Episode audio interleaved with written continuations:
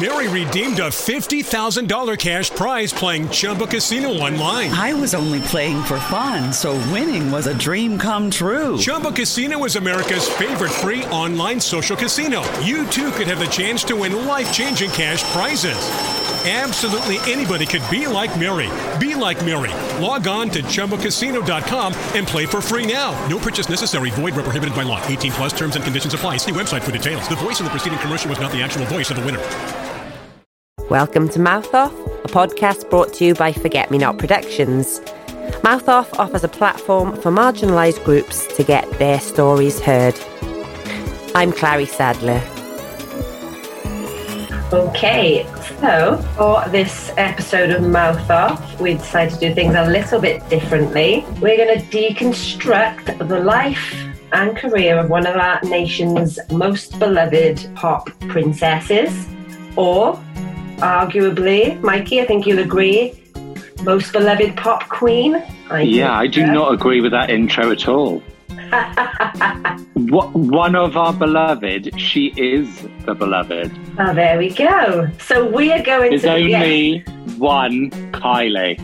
True. I'm just kind of giving an overview of what the listeners might be agreeing with, but we're going to be deconstructing this from the point of view and perspective of three Kylie fans.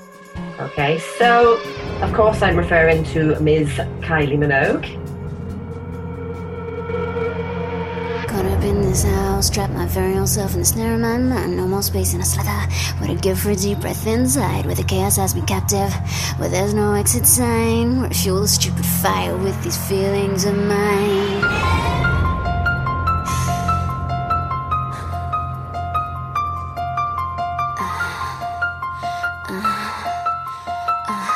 If you ask her legion of gay fans, you've just heard one of them there, Mikey Phillips. she is the one. There is no other.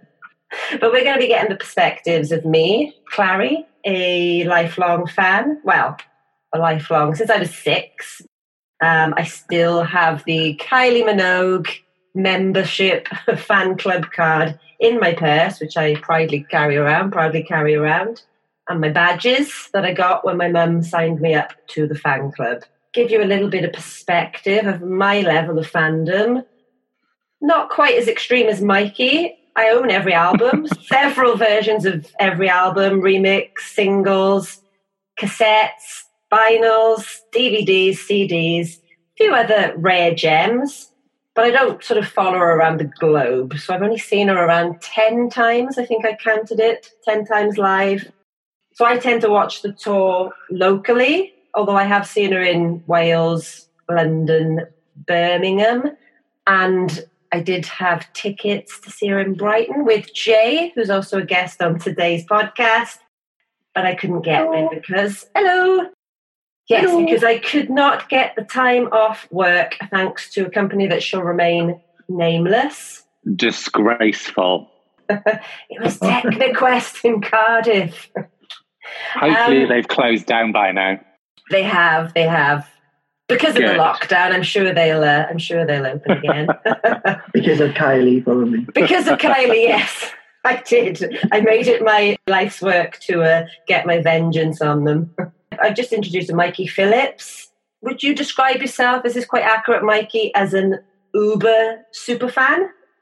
I mean, I just worship at the altar that is Minogue. I mean, I haven't globetrotted, but I have seen her in probably nearly every city in the UK. And once is never enough for me. So if she is on tour, I have to go three or four times to the same show.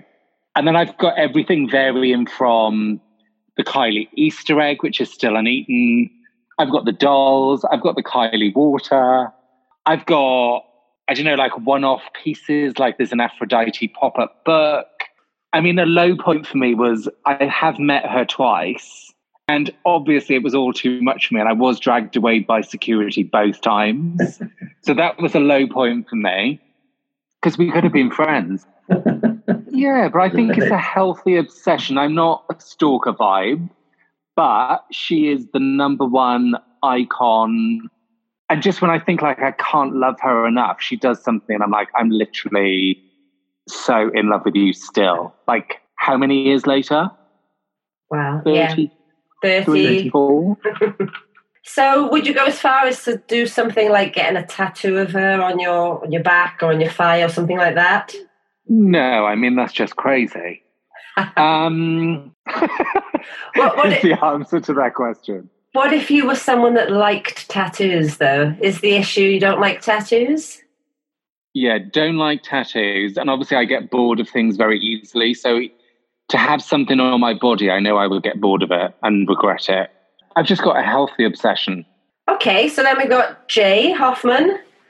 Jay Thanks. describes himself as a stick or twist fan, Ooh. as in been to a few concerts, probably buys all the albums, maybe has a couple of DVDs, but don't adore her to the level of, say, Michael Jackson or even Janet Jackson. Oh, Is no. that about right? Yeah, I'd probably say where Mikey is with Kylie, I'm there with Michael. Definitely. I'm probably above, probably even further. Calm it down, Han. Yeah, but um, I do love Kylie. I do like I you know I buy every every album other than Kiss Me Once. I, for some reason that Ooh. completely it missed me for some reason. I don't know why. I think maybe it was where I was living at the time. Two other people had the album and they were playing it all the time, so I just Just listen to theirs. buy it. That's a really lame excuse, Joe. I'm sorry, Uh, Mikey. You need to buy it right now. Download. Well, the thing is, I pay ten pound a month now to Spotify, so I I might listen to it there instead. Okay, so for a bit more Kylie context, as well as celebrating her 52nd birthday in June, she celebrated the 32nd anniversary of the release of her self titled debut album, Kylie. You know, the one with the, the hat and all the hair coming out of the brim. Loved it. Wanted the hat, couldn't get one. so Wanted a perm. Yeah, I did actually have a perm. I should have just bought any old hat and, and cut the top off and had it coming out. So, you know, I don't think it would have worked on me though. So yeah, when we said earlier, she is loved by the nation. You know, well, around the globe, really, not just not just in the UK. Obviously, people like me, old enough to remember her as the squeaky clean girl next door, mechanic, and love interest of Jason Donovan in Neighbours. I'm, of course, talking about Charlene Mitchell. That's where my love started. I loved Neighbours. Possibly loved it because of Kylie. I can't quite remember. It's a chicken and an egg thing. Did I get into Kylie because of Neighbours or vice versa? I think I got into Neighbours for Kylie when I was sort of seven, so she would have just done Locomotion. She's been embraced by the LGBTQ plus community, particularly gay men, but this lesbian has a very big soft spot for her too. Not like that though. I see her more as a sort of, um, you know, a friend or a big sister kind of figure. I don't really lust after her, though I can appreciate her beauty. you know, you go to a Kylie gig. I mean, you guys agree. You've seen her enough times, Mikey. The crowd is gay. I mean, it's very, very gay. Mm. What, what makes her so appealing to the gay community? Do we have neighbours and Jason Donovan to thank for this? You know, that wedding. Walking down the aisle. I mean, even Mrs. Mangle shed a tear. Is it the ridiculously catchy earworms penned by Stock Aitken and Waterman? You know, I mean, they were masters of what they did, particularly in the late 80s. Is it the often forgotten and overlooked indie years? Is it those hot pants and the amazing comeback following the indie years? Was it the kiss that she shared with Ginger Spice? Or possibly the courage she's shown in the face of adversity? Or is it none or all of the above? On today's show, we'll be dissecting that first album as well as beginning our journey into Kylie, the deconstruction of a gay icon. I mean, a lot of people always ask this question. It's so hard. I just think personally, I don't know. I think she's always been supportive of the community, like doing Pride and kind of not shying away from it when it was not considered cool. She was still kind of there. But the only thing I can think for my personal thing is that she's like a, a human Barbie Yeah. and she's just had all these different looks and just I don't know, she's very strong and I think like everything she's overcome. I think all the different image changes, I think the anthems that she's released, it just goes on and on. I think the gays love a fighter. Yeah. They love someone very attractive, obviously, and like dollyish and cute. Yeah, I think that's my thing. Jay, you got anything to add? Any thoughts? Well, I suppose yeah, she's she's just. Um, I suppose I should because we're doing a podcast. Really, yeah. No, she's just. I think she's just the way she portrays herself, isn't she? It's very colourful. It's very rainbow esque. It's got that sort of feel to Mm. it. She's very um, sweet, very sweet, very glittery, and instantly to look at, you can see why gay people would be drawn in to that. And she doesn't. I don't. I've been trying to think of a word, not just to describe it, but it's she doesn't offend anyone. Do you know what I mean? But I don't want the word to be offend. It's sort of she just fits in with everything Yeah. within the gay community. I think I, I you know, and her songs, you know, like they are disco, Yeah. disco, disco. Yeah, I think you know we're going to be dissecting a little bit of that that first album today, you know, and then looking at the broader sort of picture of like how do you deconstruct a gay icon, I suppose. I mean, before we get to that album, I gave us all the task to choose two Kylie songs that we considered to be like ultimate gay anthems. So I'll reveal my first choice now, play a little clip of it. I mean, we were all kind of in agreement with this anyway. Hmm. But here goes.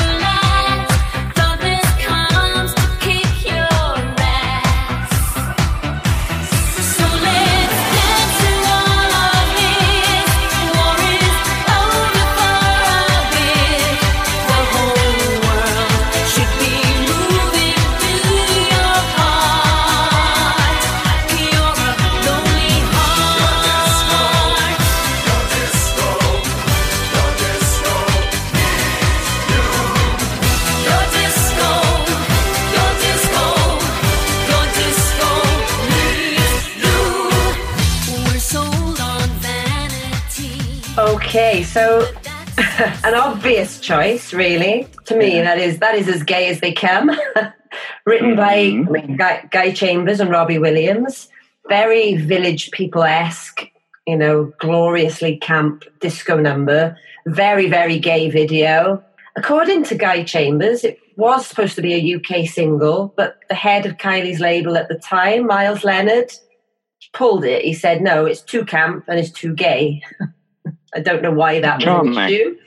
Yeah, it would have so been number one. it would have. I mean, what a mistake by the UK. you know, what are your thoughts on that comment? I mean, how can you be too gay to be at the top of the charts? I suppose is my first question. And what do you think of the song itself? How long ago was it again? What was the, the year for it? Wasn't it Was like that said? 2001, wasn't it, Mikey? One. Or was it 2000? It's off light years, isn't it? That's right, yeah, 2000. So I suppose that's your answer. I suppose back in two thousand. Yeah, but then we had, you know, we had the Scissor Sisters. You know, they were. I mean, that's a little bit earlier than them, I suppose. Yeah. But you know, Yeah. thinking of sort of Cher songs as well. You know, that were massive hits and very gay sounding, like "Believe." I think it would have been a nice, a nice song, and I think it would have done well. I think like when you see her live, she always does this song, and obviously the crowd go insane. Yeah, But I think there has been, I mean, obviously she's faultless in every way. I won't have a bad word said about her. But there, for me, there have been numerous wrong singles released. So I think I don't know. That's just proof that the management or the label don't always get it right. Definitely. Yeah. I think lots of the time they should actually, and this is just generally across the board, I think they should really be going to the fans and saying which song should we release because often you think, oh my God, why is this song not being released? Or why was this one released? Yeah. I think also that's such a standout off that album. Like it's such an obvious Yeah, banging tune. Do you know what I mean? You can't ignore it really. it is. It is definitely the banger on that album. Um, as much as I love the whole album, I remember just absolutely gobsmacked, jaw on the floor when I heard that. I thought, and I hate Robbie Williams, and even finding out that he was a sort of co-writer on it, didn't care, love the song. I was just going to say, she obviously did leave Parlophone, so I think there was maybe numerous things behind the scenes that she was frustrated with. So maybe that was one of them. Yeah. Yeah. Okay, so yeah, we initially came up with probably the same two songs. We all sort of agreed with that one, definitely. I'll save the second one that we all agreed on to the end. Um, but I did ask you to pick sort of a, a backup two songs. So Mikey's other choice was this, which is also a banger, in my opinion. I've probably changed my mind since this. Random fact, do you know that Dannii Minogue is in this video? Yes, I did know that.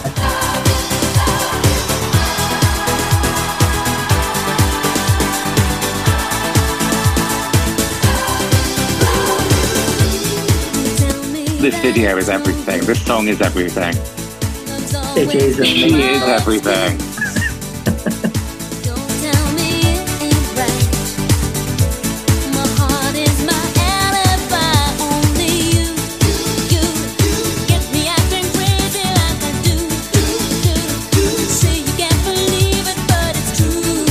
I remember being obsessed with her in the pool. And then also when she was doing the ironing.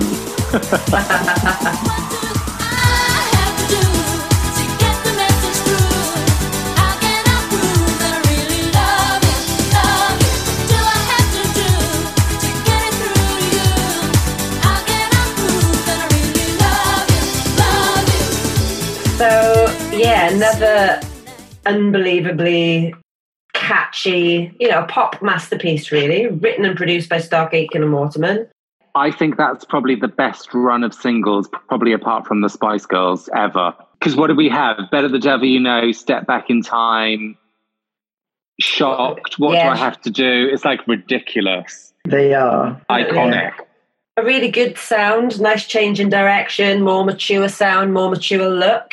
And again, an instant hit with the gay community. I just remember practically every night out going to a gay club, this song would be blasting several times through the night. Mainly because I'd be there begging the DJ to put it on again. probably snogging the DJ, put on again. We had Uh, numerous tricks in those days. we did. So yeah, I mean, nothing else to say about that song. Just a yeah, a classic. And in fairness to the Hit Factory, as they were known, they did know how to write a good pop. Oh hit. my God. They're everything. Do you think you'd ever go back with them? Just for like one song, maybe not a whole album. No, but you know what was an absolute moment for me to see in real life? I went to the PWL Christmas, I can't even remember what it was called. And they kind of had like Sonia, Sinitta steps. and then Kylie was rumored. So obviously I was like, I have to be there.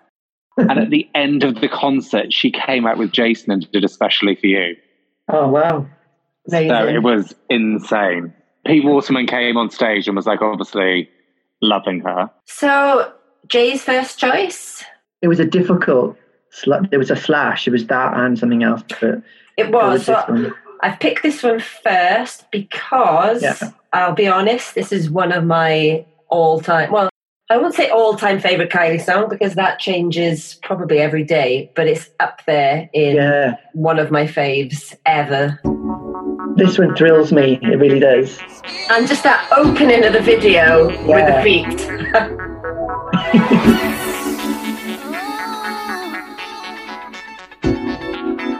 Fun fact: Do we know who wrote this? Paula Abdul, was it? That's the one.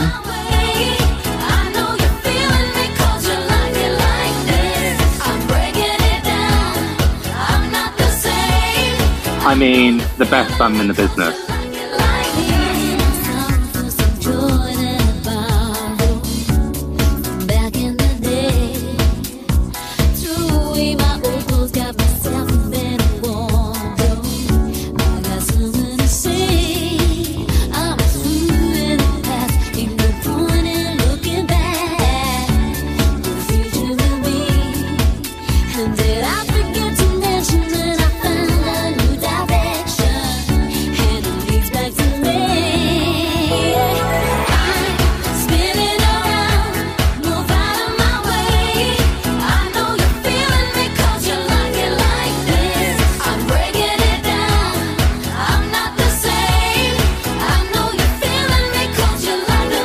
Remember, I because this was back in 2000, yeah. I would have gone red looking at those hot pants. I remember queuing with Clary for about 18 hours to get into GAY. That's right. Oh, God, yeah. It was everything. So as far as like comebacks go, I think this song was spot on, wasn't it? It was less to do with Kylie reinventing herself, like yet again, and more like a gentle, well, not a gentle reminder, a real slap in the face saying, This is what I'm Yeah. good at. This is me back on form. You know, and what is she about? It's glitter, it's sparkles, and it's unapologetic, catchy pop at its best, in my opinion. But I think at this point, she'd almost embraced everything that she was and was like, right, I'm going to do what everyone wants from me. I think that as well because if I remember back to then, it was almost it felt like me as a fan, like that it felt like it was like a, a make or break for her because she Yeah. was it the the pop princess, um, perfect princess, Impossible princess. impossible princess, sorry, perfect princess. She is. Um,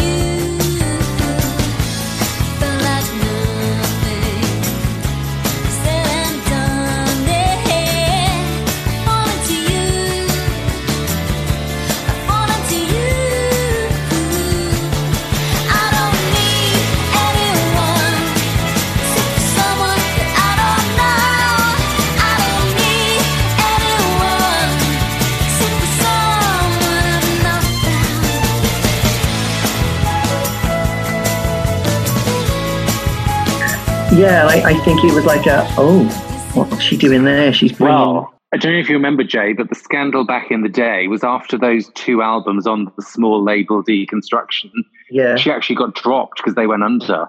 yeah. Ah, And everyone was Yeah. everyone was like, "How the hell has she been dropped?" yeah. And then obviously that, yeah. spinning around was the massive comeback with Parlophone. as you said, it was, you know, Paula Abdul's one of the writers. I think it was Mm. even intended to be on one of her albums, wasn't it? And ended up being passed on to Kylie. And, you know, how glad are we all that it did get passed on to Kylie? Mm. Um, produced by Mike Spencer. And I read recently that he wanted to try something different in the studio. So normally they'd sort of, it'd be processed instruments and, you know, all kind of digitalized. But they got a live band in, which in sort of 2000 wasn't really the done thing for like disco pop music.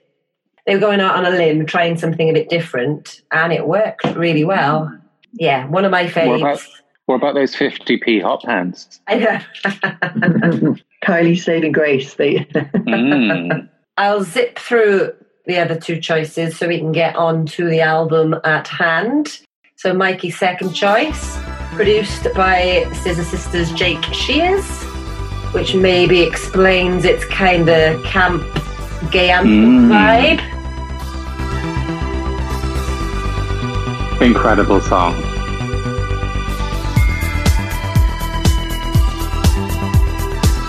It is. I think it, at one point it might have been my favourite.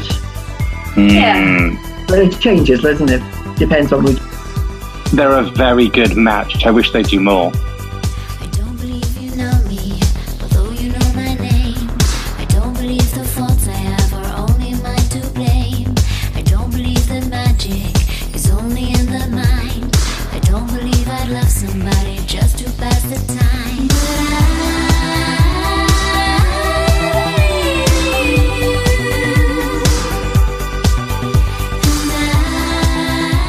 This did well at the time, didn't it? Time of release. hmm It's still a fan favourite.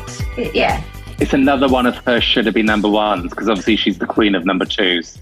Yeah, Yeah. yeah. And, you know, it was co written by her, which is always nice when she's got a writing um, credit on a song that's a success, isn't it? And her voice sounds amazing. Yeah, you know, and you try and sing along to that chorus. I mean, she can really hit Mhm. those high notes. You know, for anyone that says she can't sing, she can hit them. Again, timeless classic. Another timeless classic, which has become almost the love song to the fans. So this was Jay's uh, second choice, is that right? it's Yeah, it was- it was this and- dance? I'm standing Because this is, for me, it's just, it's just sublime.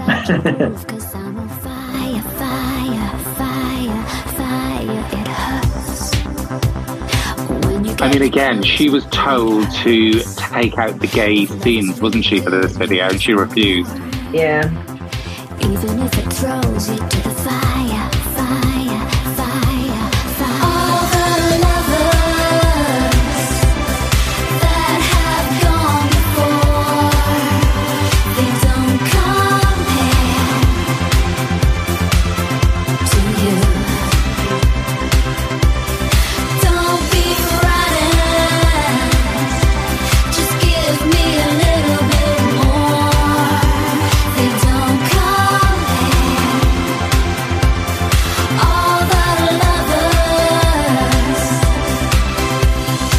nice to have a little nod to the fans that have made her career, really. You know, it's kind of like a little dip of the hat to them. You know, simple melody, but really heartfelt lyrics, luscious song.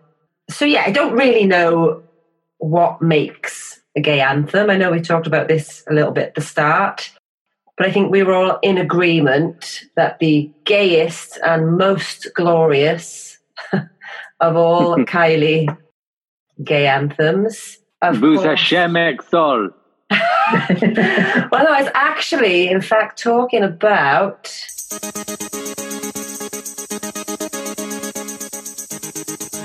And this obviously is played at midnight to GAY for like ever Yeah, as a nod to the Queen.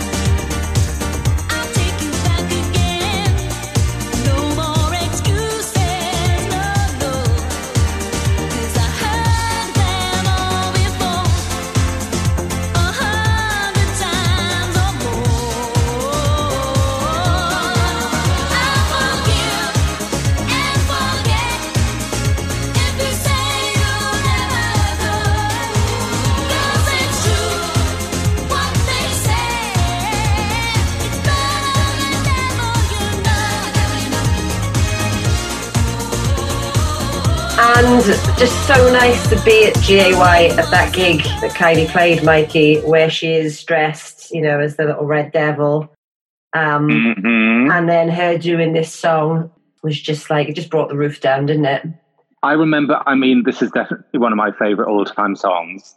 And I just loved in the video that she was dating Michael Hutchence at the time, and any opportunity she had to show that she was wearing Michael's M ring on her finger, she was going for it. yeah, I, touching the face, touching the hair. um, I don't know if this is true, but I did read in an interview with Pete Waterman that he came up with this when Kylie broke the news to them that her and Jason Donovan had broke up and she had started dating Michael Hutchence. And his Yeah. comment was, "Oh gosh, I don't know. It might be better the devil you know because Yeah. she's bound to be going through some kind of transformation now." And um, you know how and right that is he true. was. Do you know why? I went to an evening with Pete Waterman. oh, did you? Yeah, and he told that story. There we go. Then maybe that's the interview. I, that the interview I was reading. Mm. I also love that the fact that she straightened her hair and everyone like lost their mind. I The think this perm was, was the first, gone, the hair was straight. Yeah. Yeah, I, I think for me this was the first time, even though I'd listened to her since 1998, it was the first time I thought, wow, her voice sounds really like it had grown up, it had matured Mm. to me, and that caught me. And then I always remember, I don't know if you guys, you probably guys would have seen this, but she did a, I think it was 1990, she did a tribute to John Lennon in Liverpool. Yeah. Yeah. And Yeah. She sang Help. And I was Yeah.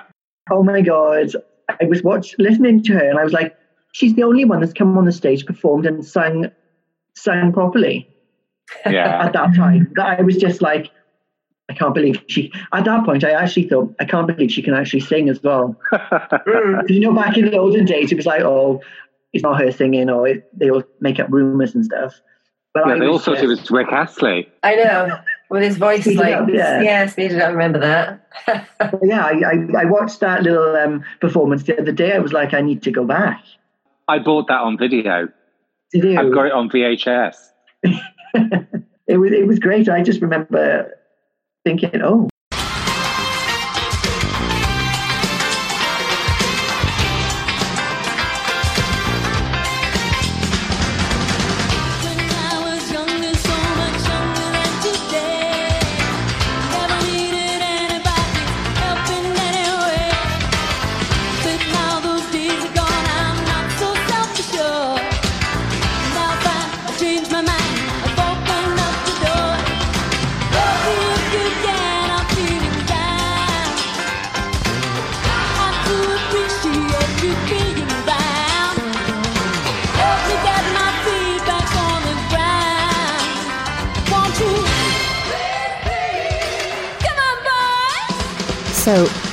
to Kylie Minogue's debut studio album, Kylie, which turned 32 on the 4th of July.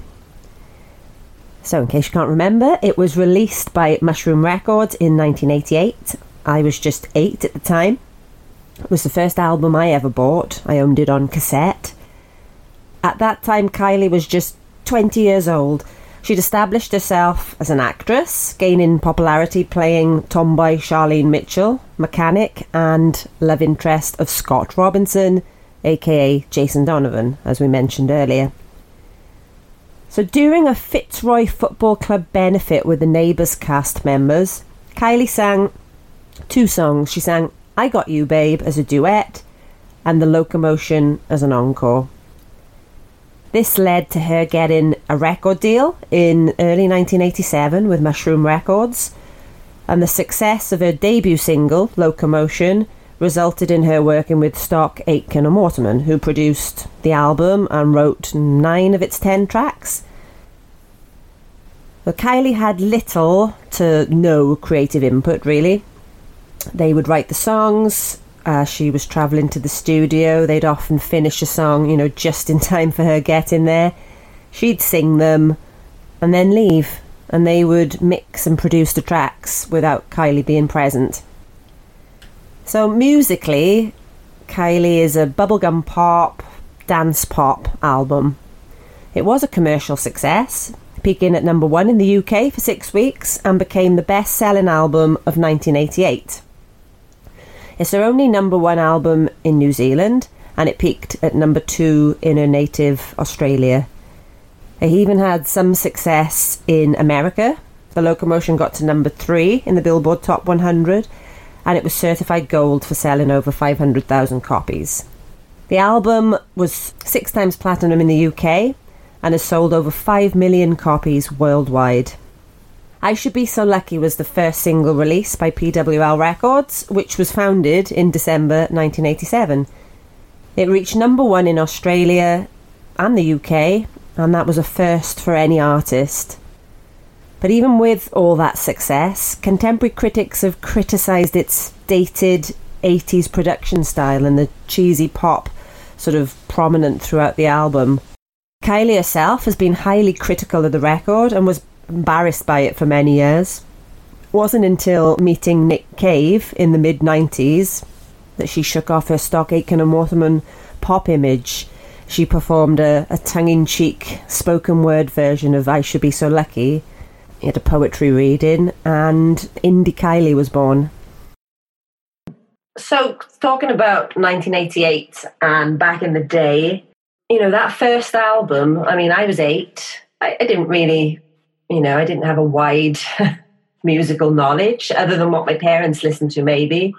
But this was the first album, that debut album that I owned, that was something I chose. It was on cassette. Um, and I loved it. I knew all the words, you know, inside out. I still do, even though it's not an album I listen to much now. Is it my favorite album of Kylie's? No, it's probably even at the bottom of the list, but does it have a special How place in my you? Well, no, at the bottom of her list of very good albums, it still it still has a, a place in my heart. And I went for a jog the other day, put the album on, and I just loved it. I was singing, didn't care who I was passing, running up the lane, just singing at the top of my voice. So yeah, yeah. While I don't know, the PWL albums are often thought of as her weakest. I don't know I, how you feel. I think they're an essential part, you know, in the Kylie canon. Would we have the Kylie that we know and love now? I don't know. paying her dues, isn't it? She's like she's starting, and you can obviously know she's a new artist, and she maybe she's not. um She doesn't really. Maybe she doesn't know the direction she wants to go in, but she's been given these songs, and that sort of started her on her journey, didn't it? You know. Definitely. Also, there's no way that I would say that they are her weakest albums. Whoever said that needs to be sacked.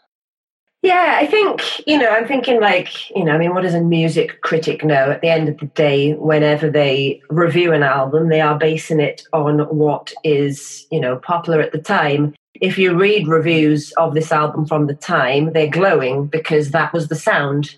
And PWL, okay, yeah, they were, they called them the Hit Factory. Okay, yeah, it was a little bit formulaic. And yes, they did have this sort of assembly line approach to songwriting, but guess what? That worked for Motown. that is what Motown was. Yeah. Churn out hit by hit. They sounded very similar. Um, it was of the time. And that is a genre that is very much still respected today. So I would argue that Pete Waterman and the PWL team actually they hit on a gold mine and they stuck with it. I just think anyone who can write a number one global selling song in 10 minutes, they've got something right. Exactly. And I was listening to, I think it was like Sheryl Crow or someone. She was on Radio 2 on the Steve Wright show talking about she got back into music after having a break. And she was taking a new approach with her sound.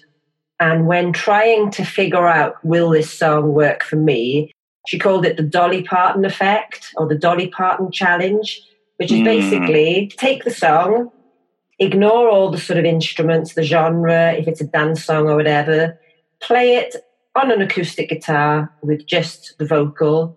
If it sounds like a nice song, it's a good song. You know, you don't need all the flounce, you don't need all the frills. It's like a good country and western song. If it doesn't work on the acoustic guitar with just you, it's probably not the best song if you need all the sort of, you know, the flowering up of the instruments. And that is what I've done quite a lot with this album. When I revisited it, I picked up the guitar and I just strummed, you know, something like Je ne sais pas pourquoi, which sounds fantastic playing as like a little acoustic song. Mm. Um, so yeah, I would argue that as a piece, you know, it might be a product of the time, but you know, the eighties is a decade that people, you know, they still make compilation eighties albums, new ones all the time. There's always Kylie songs on there, just like there's always Rick Astley songs. So yeah, I think they got something right with it all. I think they're really melodic. That's what I find. Sounds good to me. So I did have it on cassette. I can't find the cassette. I'm sure I would never have thrown it out, so it must be at my parents' house. But I hoped to have that to show you. Not that it's very good on a podcast, but it would have been nice to see the well worn, well used cassette. Or otherwise, it possibly broke because I did literally play it to death. So, did you have this album? Obviously, we are talking about Kylie's debut album, Kylie. Um, I probably know the answer for Mikey. I'm not sure about Jay. Did you have it at the time of release? So, late 80s. Is that something that made your Christmas list or something that you bought or came to later on in life? Jay, we, Jay, were you born? No, That's what I thought. you know, do you know what? I, I never actually owned this album because, like I said, I said I know I came into Kylie when Enjoy Yourself happened because if you think about on July the fourth when it came out, I was thirteen and five months. And your point is, So the point is, by that point, Michael had already kicked in. He'd arrived. He had arrived just prior to that, so that would have been my focus. Um, so it just took me a little bit of time to land after that, and then see that there were other, there was other music. I was aware of it though. I mean, completely. You know, the world. oh my god, I was obsessed from the start. So obviously, I was obsessed with Neighbours. I was obsessed with the Henderson Kids, and then this obviously was the dream come true of having the album. So I definitely had the vinyl, which I still have, and I also have the cassette, which I still have. Yeah, because it was never really, it hadn't been written into Neighbours. You know, like Scott Robinson would occasionally pop into a scene with a guitar and he'd be sort of, Mm. you know, blubbering on in the corner singing a little love song. It was hinted at that Jason Donovan might go on to do that.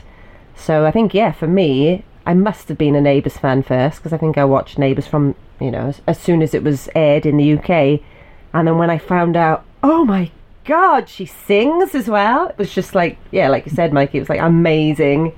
And yeah, hmm. pure hmm. pop. I mean, I loved pop music at the time. I still, I still like pop music, but I hadn't discovered sort of, you know, more alternative music or the indie thing or the Brit pop. So it was just about pop. It was Kylie, New Kids on the Block. That was pretty much it for me in the the late 80s, early 90s.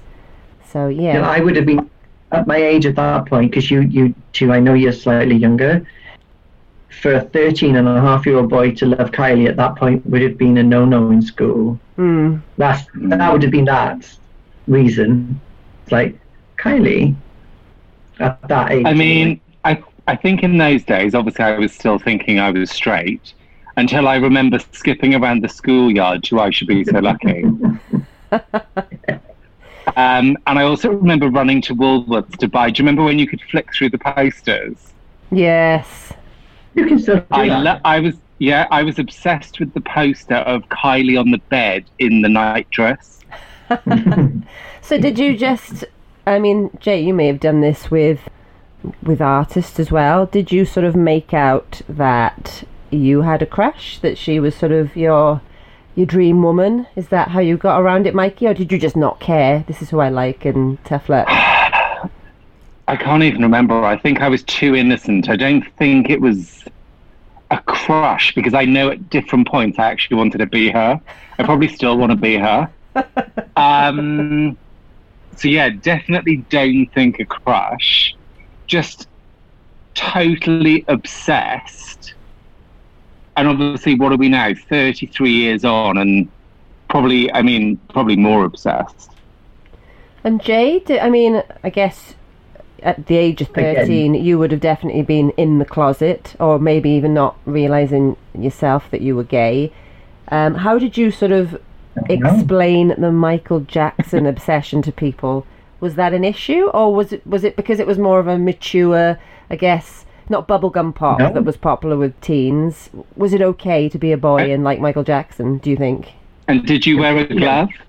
Completely. I, I, went, I went to the first, my first ever concert dressed as the way you make me feel.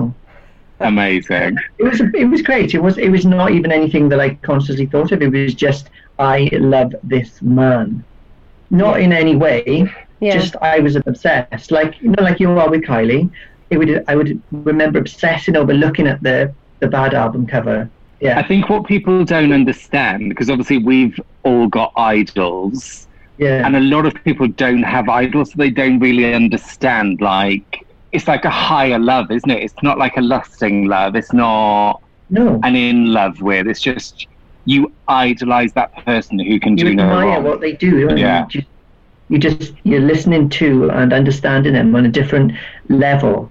Completely, it's a different different thing. and they inspire you. I think like Yeah. they influence. I don't know. They influence your life definitely. Yeah, I think you're right. A lot of people, I mean, there are a lot of people do have idols, and a lot of people are obsessive about collecting. You know, my mother and Elvis, for instance.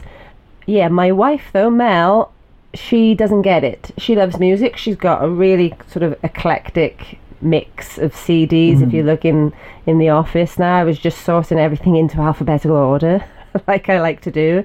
I mean, she's got Bryan Adams, Susan Boyle, John Barrowman. Susan Queen. Boyle. Yeah, you know, and I kind of, I don't poke fun, but I sort of say, well, you know, Susan Boyle, really? And she said, well, I've never I mean, I'm, listened to I'm it. concerned about that one. Well, she said, I've never really listened to the album. I, I quite liked her audition. I maybe had said it to someone, and then all of a sudden I got bought the album, you know. And that's sort of how she is with music. Most of what she owns, she may have said, oh, I like one song or another by this artist, and someone has bought her that album. She doesn't really actively mm-hmm. buy music. You know, she likes she likes the stereophonics, for instance. So for about three Christmases in a row, I bought her the latest stereophonics album, and she was like, mm-hmm.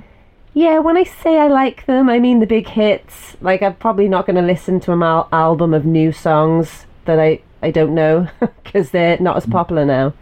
So it is a different way of listening." You know, to music and appreciating an artist, and she probably thinks I'm a bit odd. The fact that I, I get a bit Yeah. obsessive about it, but I don't know. Maybe I mean, again, I don't know. I was just going to say, I don't know with YouTube, but I remember obviously you had smash hits. You'd cover your school books in the posters. My walls. bedroom was the walls, the ceiling, the outside of the door. me too. Like obsessed. I used to I used to sellotape the edges of the posters so they didn't rip. Oh, I remember that. How annoying when the blue tack used to like cause like a little stain on the corners. Mhm. Yeah, Very annoying. yeah, on the wall. Yeah, and I think I don't know if it's the same for you, Jay. You are a bit of a performer in your own right now. You've you've come into music and singing and, Well, and performing and writing music later in life, but you said you've always sort of liked it. Does it make a difference when you have a passion that goes beyond just liking the music and the artist, but you know you're a performer in your own right? Do you think that adds to it at all? Do you know what? Definitely more so now because I look back at performances of different people and whatnot, and I'm like, oh, I've never heard it like that before because I'm listening out for the way they're singing it, the way they're performing it, and you know, I'm looking at thinking, how do they do that as well? Because I'm like there, mm, hello, Yeah. just quietly with the microphone. But yeah, it definitely gives you a, a different perspective on it, especially young Kylie. So she was what twenty when that album was Young recorded. Kylie. No. Was she 20 or younger? Well, maybe like younger when recording it. I suppose when it was released, she would have been just approaching twenty, would she? If that was Go- Google it right now. well, if she tur- if the album turned thirty-two on the fourth of July and she was fifty uh, in Ju- in fifty-two, sorry, in June, that must make made her about twenty at the time. As my maths really You're, bad. you're, you're very good at maths. I was, I was barely in school. Yeah, you know, and course we've already mentioned she had established herself as a popular actress, not just in Neighbours. She had done, you know, things like the Henderson Kids, and she was probably better known in Australia because she was a child actress, wasn't she? I mean, what was her first role? Mike, you all know this. Mm. Sullivan's. The Sullivans, and that was also with Jason Donovan, wasn't it? He was played her Mm. brother in it, I think. And the famous story goes is that Dannii was the more famous. We know this, don't we? Dannii Yeah. was on Young Talent Time and was famous first. And unfortunately made the mistake of going, "Ooh, let me bring my sister along one week," Yeah. I, and then Kylie got neighbours. I wonder if she kicks herself about that. I mean, she was only a little bit behind, wasn't she? You know, she got a part in uh, Home and Away playing the punk. I did like her in that, and I did like her musically. It's just it was too similar, and she, I don't know, Kylie had already done it and done it better. Is how I've always felt. Although I have liked her later stuff a lot more. You know, uh, put a needle on it and that kind of thing. How do you feel about Dannii? yeah. I almost feel like I only liked her because she's Kylie's sister. yeah. I did have an obsession with her. I did jump ship for a little while. Did you? I did during it was Neon Nights, or whatever it's called. definitely that album. Before that as well, there was a jump to the beat and all that sort of Oh, stuff. yeah. I remember having pictures. of- Yeah, this is it. Yeah, that's right. Yeah. Oh, success, success. That was my song. Success is my favourite. Come and get it. I love that song. Do you think, this is the question, would we know the Kylie that we know today if not for Neighbours?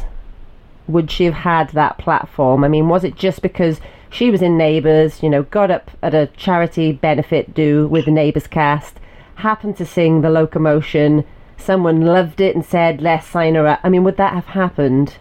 Would her talent have taken her there anyway? What do you think? I don't know. I think the stars were aligned. Yeah. I think the stars were aligned if she didn't have that because back in the day, wasn't it like Neighbours was 20 million people per day? Yeah. Yeah. you I mean, it's really weird, isn't it? Because if you look at like China and Japan, I don't think they got neighbors, and she's still huge there. But then again, she's only she's only globally huge because I think of the start of, like you said, the 20 million people watching neighbors. Yeah. Yeah, we probably would have still seen her, but maybe, maybe she wouldn't be the icon. Yeah, she that probably- Yeah, Maybe. she'd probably just be like, no offense to Tina Arena, but like probably like just big in Australia. Yeah, Yeah. Arena or Natalie Imbruglia. Brilliant. Yeah, I love her. I do love her as well. Yeah. I was going to say, I think as well, it happens in quite a fairy tale way of like getting up and singing, and then they're like, "Oh, we want another song." So she's like, "Oh, I know Locomotion," and then, like you said, there's a record company executive who's like, "Oh, let's record it." It's like a fairy tale, isn't it? Yeah, and I think you know, again, like Jay said, the stars aligning. I mean, we'll get we'll get to the album and we'll get to the songs. Um, what I will say is, when she got up and sang that, it was probably just very similar to the original, and Pete Mm. Waterman and his team coming along and and making it. I mean, my son Oliver loves that song, and he when he asks for it, he says, "Can I have?" he tries to do the, the sort of opening synthy bit. I mean, again, would she have been as popular? Would it have been as much of a hit if she'd just gone and recorded, you know, a version that was trying to be Carole King? Um, not Carole King, sorry, sorry, Little Eva, but not as good. Or did that 80s think- beat kind of do it for her? Because it transformed the song, didn't it? I think again, like Jay said, because if you look what came after Kylie, so you had like, who did we have? Like we had the Neighbours twins, we had Letty Paul from Neighbours, From we had Neighbours. Craig, McLa- Oh. Craig McLachlan. Check one, two. Hey, Mona. J- Jason Donovan. I did love Mona. Um, and obviously, where are they now? So, like, I think the formula doesn't obviously work for everyone. I think she was, she was meant for it. Yeah. I think, you know, I always remember Jo Whiley doing an interview with Kylie. It wasn't too long ago, but, you know, she'd had all her big hits, and she was like, Can you believe we're about to talk about what is your favourite Kylie song? You know? Yeah, Because yeah. they didn't think she was going to last past. Well, I mean, yeah, they, Well- she was often ridiculed, wasn't she? You know, a, a sort of a singing budgie or singing puppet or whatever they used to call her, just going in, learning the song, doing the song, and then leaving without really having any creative input at all. Well, certainly for the first sort of two albums, definitely. Um, Well, we're also forgetting the first British single of where she'd been waiting for a week to wait work with Pete Waterman. And then obviously someone was like, oh, God, Pete, that Kylie's still in reception. And someone said, oh, she should be so lucky. that's right, yeah. And then they wrote it in like 10 minutes. I think I read um, an interview the other week with him in which he said a lot of the songs would be Oh gosh, Kylie's just got in touch to say she's stuck in traffic. Mhm. That's right, she's due in today. We better write her a song then, you know, and, and write the song, you know, in 10 minutes before she got there. Um, you know, I mean, does that show it's in some of the album tracks? Uh, No. maybe in that first album, production wise, probably rather than songwriting wise, that they might be described as samey. I disagree.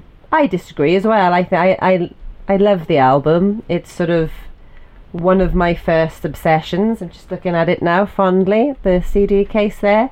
I don't think I listened to. I don't know what I was listening to at the time. New Kids on the Block, Hanging Tough. That album. Another album I liked, but I don't think I listened to it that much. You know, the songs. I suppose they do. They speak to a young you know, a younger audience, but they're also quite universal themes. Everyone loves a love song and everyone loves a pop song. So, shall we delve into the album? Mm. Mikey, do you want to take this? Just a little intro to the album. What can you tell us about the sort of release and how well it did and, you know, the response to it? Um, I actually don't even know when it released. That's really shocking, isn't it? Um, When was it released? got a date here. Uh, December 1988. What date in December? Sorry, not December. Sorry, it was released in July 1988, July the 4th. and they Um. formed PWL after the the release of the album. So um, their their brand and their limited company came, I think, when they realised they had the success, you know, of Kylie on their hands. I mean, I'm too. My memory is terrible anyway, but I can't actually remember the album coming out.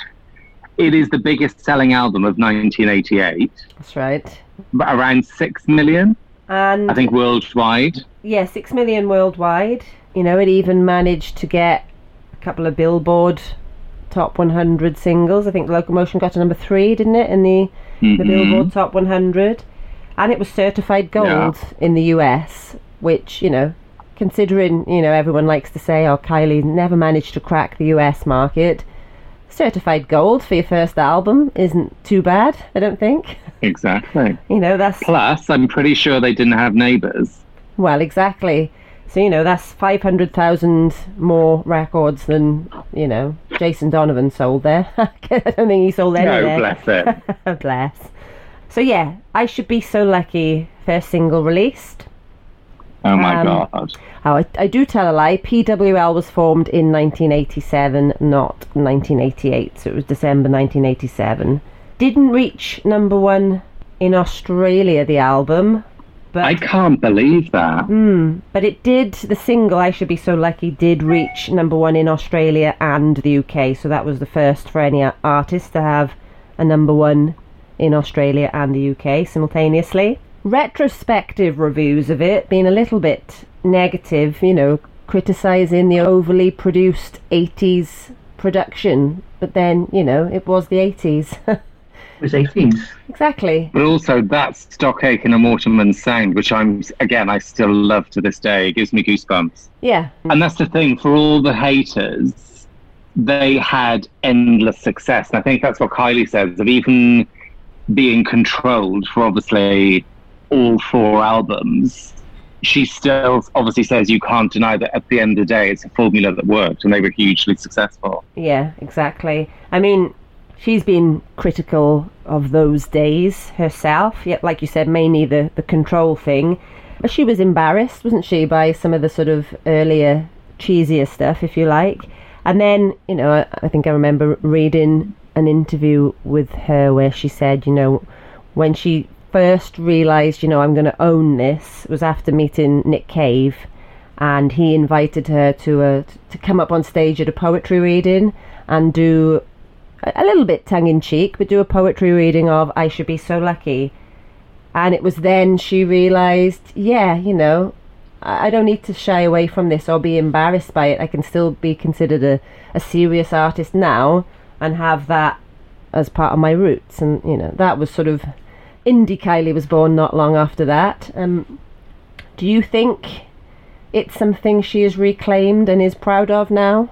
Yeah. I think it's literally that thing of if someone said to you, "Show me your passport photo," you die. Yeah. So I think it is the thing of she's had to grow up in public. And obviously, when she was young and successful, it was fine and she had the perm. And then obviously, when she's grown up a little bit and she's got a rock star boyfriend, she's not going to be too fond of seeing the video of her frolicking around in the bubble bath. I love Um, that. That's brilliant. obsessed. Um, and I think it's literally that. I think it's because it's growing up in public. She can't escape. And I think, as you said, she tried to escape her at one point and it just didn't work. Hmm. Let's You- focus on positives. Yeah, you know, and when she did the um the Ant and Dec, you know, sketch where I think Dec dressed as Jason Donovan with a wig.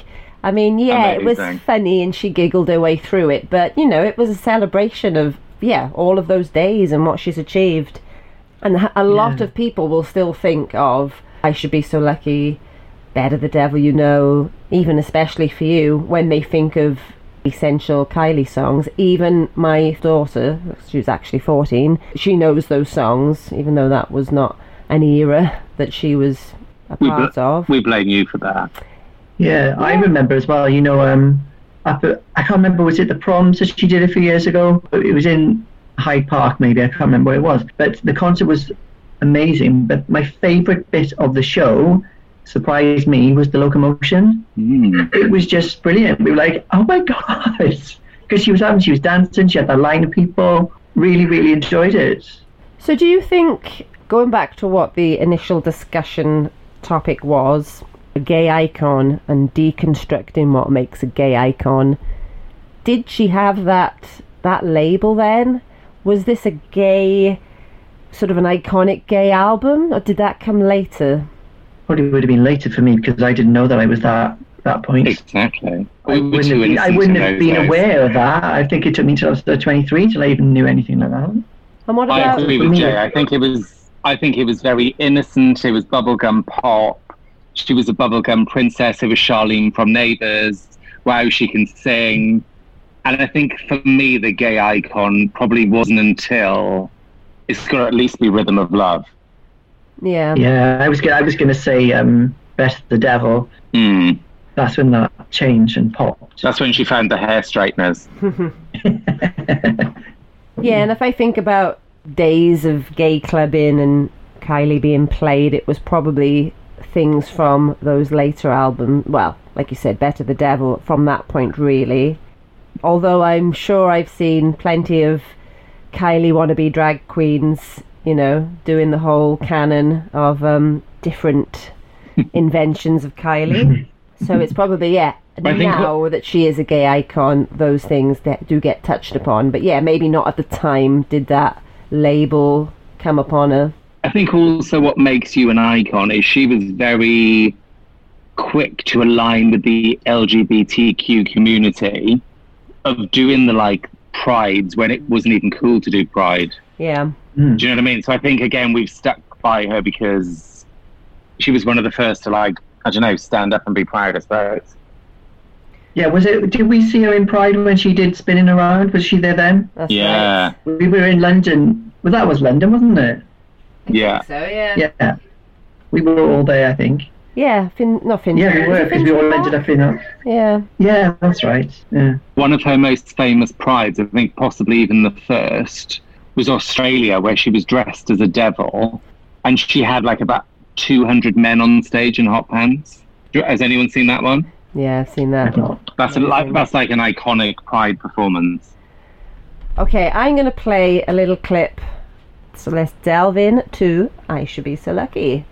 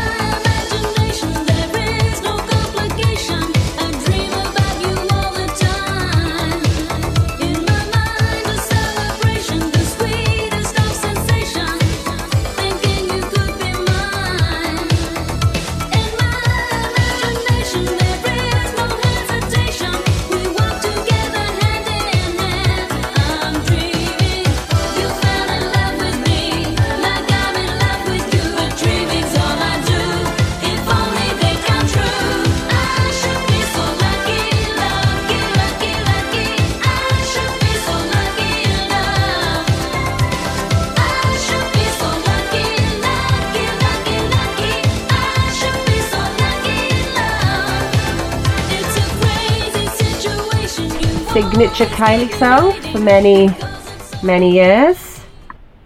What do we The think of it? The start. that? The start, yes. Um, an instant worldwide hit. Mhm. Still included on a lot of compilation 80s albums. Um, do I like the song? Um, I don't dislike it. It po- possibly suffers a bit from overkill, as in I have listened to it so many times. It's sort of become an in- an invisible song. It's like, yeah, of course that's a good song. It's Kylie. I should be so lucky. I almost don't need to listen to it because I have listened to it that many times. I almost take the goodness for granted. I don't skip it if it comes on a shuffle. Um, I maybe don't enjoy it as much as some of the others. How do you rate this song, both? For me, I think it's obviously like childhood and just the start and the first time you obviously saw her in a pop video. Like I said, it was like Charlene, oh my god, she can sing now. She looks so amazing. I love the song. So catchy. And do you know what I watched the other day? Do you know that they did another you must know this, they did another version of the video Yeah. where she's basically sitting in the back of like a BMW with the roof down. And someone must have thought it was just a good idea to go, Kylie, it's done really well. We're going to film another quick video of just you sitting in the back of the car with a wind gale blowing in your face. and do I love the song? Love the song. I think for different reasons. I think for like sentimental reasons, great pop song. Is it in my top five Kylie's? Probably not. But it's the start, and it's the start of where the obsession started and hasn't ended. Absolutely. Yeah, what's Jace saying? Yeah, I just remember being obs- well. I used to be obsessed with charts and writing things down, Oh and my logging the charts completely every weekend. Chart, chart, chart, and I know the charts inside out. And I just remember her just being number one for ages. and it, it was just a really happy song, isn't it? Yeah. You know. Six weeks. It was something like six weeks. Uh, I'm still obs- obsessed with the charts now. I always have to look oh yeah, and see I what's always going look. on. Yeah. always looking just to see who's dipping in. Not so much the singles chart because that is weird now these days. Yeah. Yeah. It's just They've, It's they've weird, I- spoiled it. Yeah. they need to stop people. You know, like when people release an album and all of the songs go in the charts. Mm. They need to stop that because that's not a single. No. But I don't know. I know we're going off on a tangent, but I don't know about Yeah. you guys, but I don't agree with streaming. No. Neither. Neither. It's weird, isn't it? I feel like it should be back in the day of if you love someone, you go and buy the album. Mhm. Definitely. Yeah, it's, it's it's a weird thing now, isn't it? It's Yeah. weird. And I was actually thinking of this today, and obviously we're talking of an icon. I don't think we're going to have many icons for that reason though, because people can't have the chart success or the sales of the quite Kylie, easy the Madonnas. There's loads of people on mass releasing things, isn't there? All the time. Mm. All of the time. There's like hundreds of people releasing stuff from the bedroom. Yeah. Like, no offense, but are we going to be talking about Dua Lipa in 20 years? I don't think so. I don't know. Let's see. I know. Maybe you'll be obsessed. You'll No, be- definitely not obsessed. Even though she says Kylie is a massive inspiration and she wants to duet with her. There we go. Mm. Watch We'd buy that one, then. but not the others. Yes. Okay, I'm going to pop Well, the we local. buy the, the Madonna duet as well. Oh yeah, my god, yes, yeah. Definitely. Yes. She's doing that. Yeah. That needs to happen.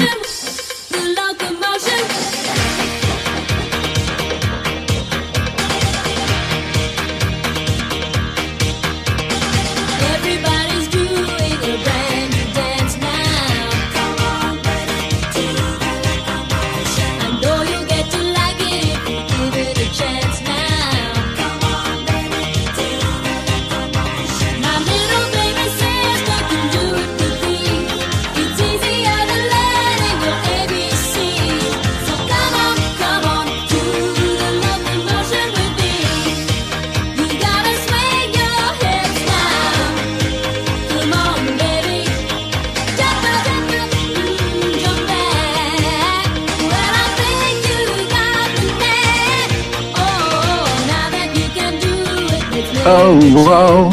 Oh, I thought you were going to break into um a solo then, Mikey. I've got mixed feelings about this one.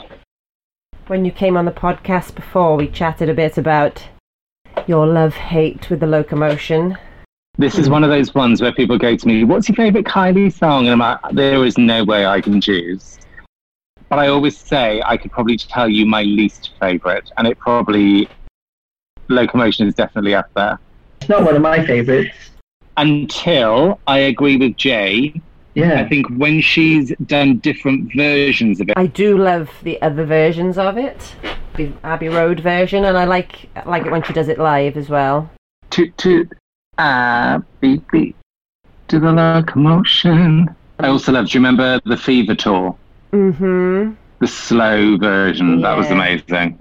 Yeah, that was nice. Is this one you would skip though?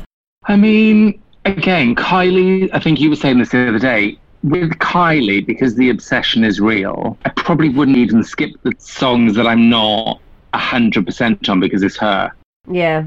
But would I choose to listen to it? Probably not. Yeah, same here. Yeah, definitely. That live version of it, go and check it out. It must have been around about the time of Golden, maybe, or just before, maybe. She did this version. It was just, well, we were downstairs in the living room, bouncing around the room.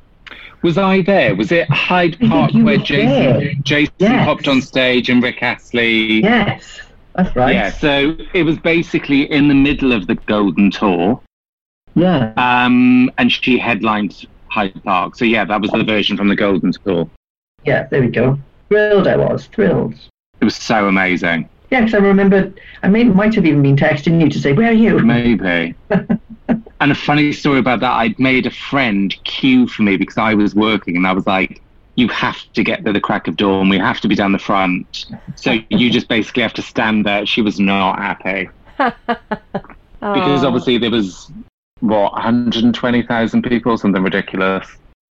that is Yeah. true friendship. That is definitely. I'm trying to remember, Mikey. What time did we arrive at GAY when we saw Kylie there? Oh, again, I remember our other friends shouting at us because we were probably there at least midday, and she wasn't on until one in the morning. That's right. And we were like, no, we have to be down the front. And also, with GAY, it's like a, even though you can get wristbands, it's very much like first come, first serve. So we were like, Yeah. we have to get in. And also, in those days, like, what did we pay? Like, £10 to get in or something? Something £5? like that. Yeah. A concert ticket Yeah. now is like 250 Mm-hmm. Yeah. Because that was, to be near that the was the one front. where we had a really high bar at the back, wasn't it? That's right. And then Yeah. the stage was down the front. Yeah. Yeah. It was like a really old, like, triple tiered building. That's right. Yeah. And you could sit at Yeah. the back. Was it like theatre seats? Yeah. I think a lot went on in those seats, Jay. I never went up there. Yeah. oh, nice. Okay. On that note, I'm going to bring us on to. I mean, can we call this the ballad of the album?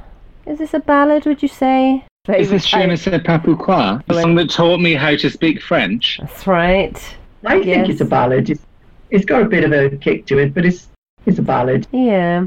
An up tempo ballad. That's right. And I just love the video where she's dancing with that black and white man. Uh, For some reason, you didn't know why. Why is he black and white and she's in colour? There we go, then. Yeah. I love as well when she asked the French lady the time, uh, à quelle heure est-il, s'il vous plaît? oh, wrong time, wrong place. Oh, yeah. Uh, yeah, what did she then say next? Wrong day, wrong date. That's it. And I then, think she was trying to show that, like, I've been in Neighbours, but I also sing. yes. And then the lady says, Well, if a man is involved, then I wouldn't be so sure. Yeah. Can we also talk about my memory of this song? Is A, she taught me how to speak French, and I was really proud of myself. Secondly, I'd got the vinyl for Christmas because I'd also had a, a hi fi, a white hi fi, hmm and I had the seven inch single for Christmas. And we obviously need to give a shout out to Made in Heaven, the B side. hmm Definitely. Incredible. yes, I've still got that vinyl somewhere. That's one of my favourite songs to this day. Is it? Yeah, I'm absolutely obsessed with that song. Did you see the White Diamond documentary, she sings it in a ballad version, which is insane. Yeah, yeah. love that documentary. Okay, I'm going to pop Je ne on. Which means I don't know why.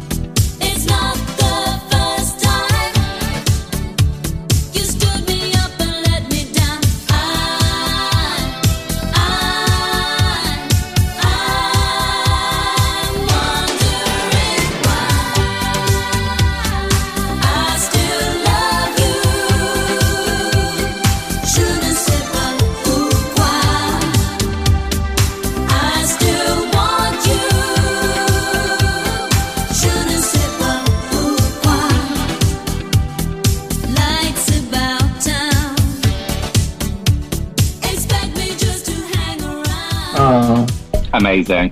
it just brings back the memories for me. It's just, uh, it's just lovely, isn't it? Love it. I remember seeing her on top of the pops when they back in the days when they just used to not have a microphone, and they just used to stand there and mime. There we go. I just located the Oh uh, my god, amazing! the lovely little uh, ensemble she's wearing on the Oh. back. If a man is involved, do not be too sure. Uh, oh, I didn't even realise. I'd forgotten that they've even put the lyrics on the back there. Oh, Yes, I remember the um, the VHS where she's talking about that song. And she says, Je ne sais pas pourquoi, you may not know means I don't know why in French. and um, I remember her talking about where she filmed that VHS like years later because she complained about the fact that it was like blowing a gale and it was on the harbour. And for some reason they'd put the camera the wrong you know a side you wouldn't normally put it on so all the wind she was having to talk with her looking over her shoulder. Um yeah VHS do you remember? I also I don't know if I told you this story, but I took my Kylie video back to Woolworths, and I was like, "It's jumping. I need a new one." Because you know when I should be so lucky where she's falling on the bed. I thought the tape was broken. So yeah, that was another lesson learned. But like Jay said, I think like even the intro to that song, I don't know, it like transports you to like childhood. yeah yeah. And I just remember around the, that time, you couldn't, you couldn't avoid Kylie. Mm. That's, you just could not avoid her. She was just everywhere. The Smash Hits party, the Poll Winners party.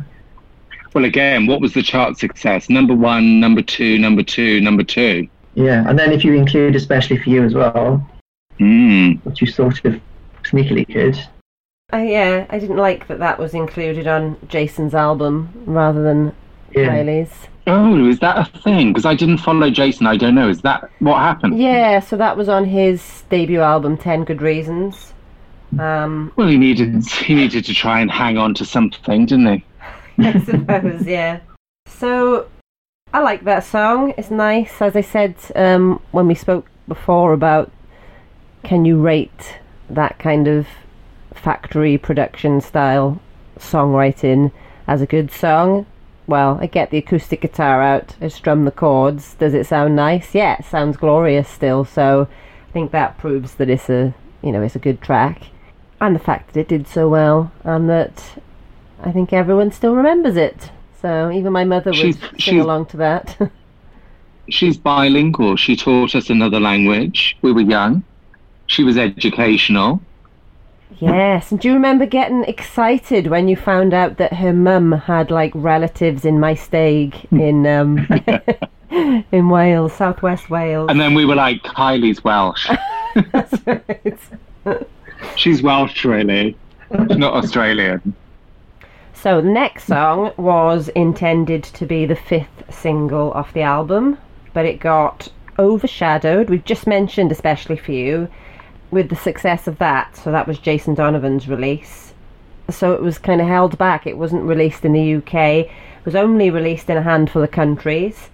I did get to Haven't num- we missed a song though? Let me just double check. Where's got to be certain? That's after this. So Yeah. It's No Secret is next. And it did peak at What number order are you doing? I'm doing. I should be so lucky. Locomotion, Je ne sais Oh, you're doing the order on the album. I'm doing the order on the album. I'm go. I'm in single zone. Oh. I'm like I'm so confused right now. But this is an album run through. It's an album run through. it is. Knock, knock. Thank So, God yeah. I do makeup. So yeah, it got to 37 in the Billboard Hot 100. So as I said earlier, Disgrace. for someone who supposedly hasn't cracked America, you know, top 100, and she manages to get to 37. I think that's pretty good for an unknown. yeah. Yes, I love this song. Uh, spoiler alerts, it's possibly one of my favourites on the album. Um, Ooh, I love the video. I think, she looks it- amazing in the video. yeah, I think it gives her a ch- a- like a chance to show off her vocals so that it's a little bit higher. Um, and she blasts them out very well. Yeah, a nice. Did you did you see? Sorry, go on. I was just gonna say a nice Did, did, bubbly. yeah, I was going to say because I was doing a little research about this album as well because obviously I'm not as up with everything on it, but I came across um, "It's No Secret" on Arsenio Hall Hmm. with live vocal. Do you remember Arsenio Hall, Hall from the America? Okay. No, what's that? Yeah, have a little look. She's on there, strutting her stuff. It's just her on the stage. Yeah. I don't know if the music is live. I think It might very well be. It was like a Saturday Night Live almost at Okay. Arsenio Hall. And she's Oh. singing it, and it's a live vocal. Yeah, Wow. there's later. her.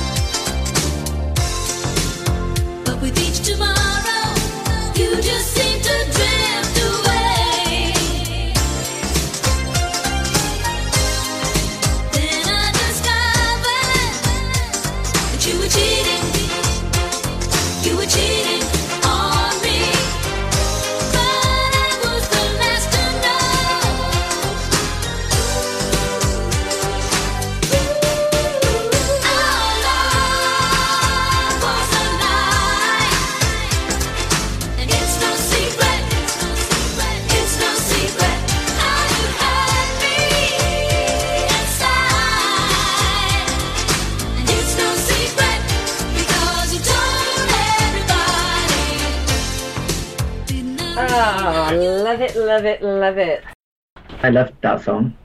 Got to be certain then. Next on the album list. Oh.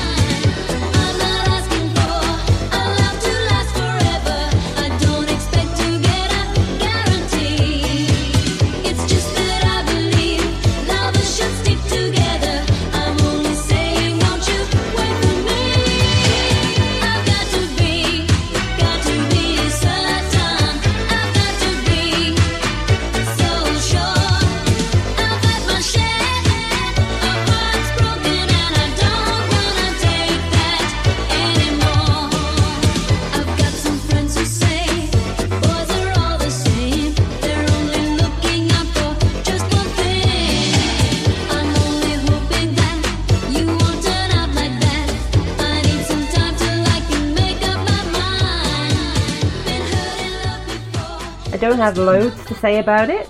I think it's a nice feel good pop song. I've put it on my feel good Kylie playlist, so I do like it. It's nice. It again, you said earlier about feeling nostalgic when you listen to this and a little slice of childhood. It's probably the same with me and this song. Got to be certain. Another sort of PWL pop perfection.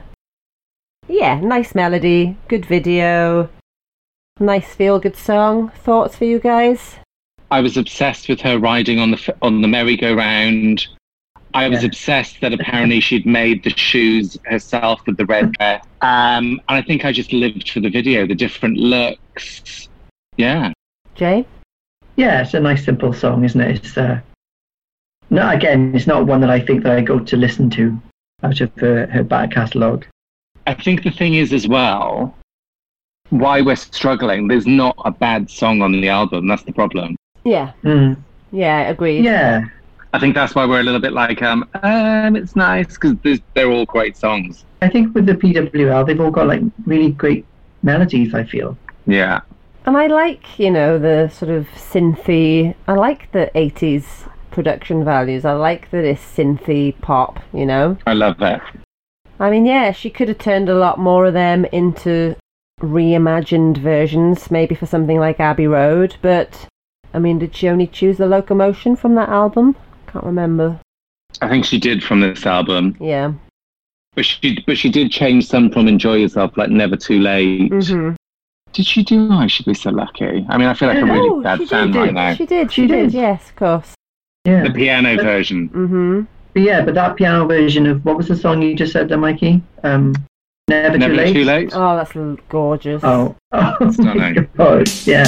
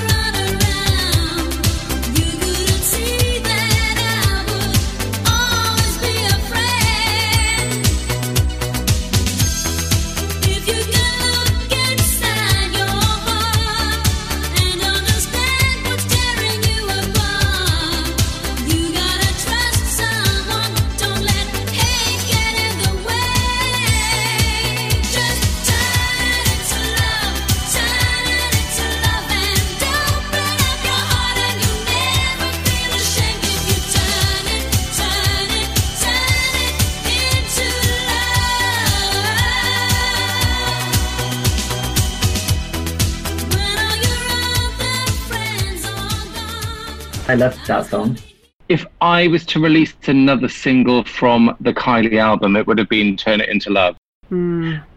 Definitely, that's probably Oh, my favourite one on there. Yeah, that's that's my favourite song. That would work well as a ballad. Amazing. Yeah, that would.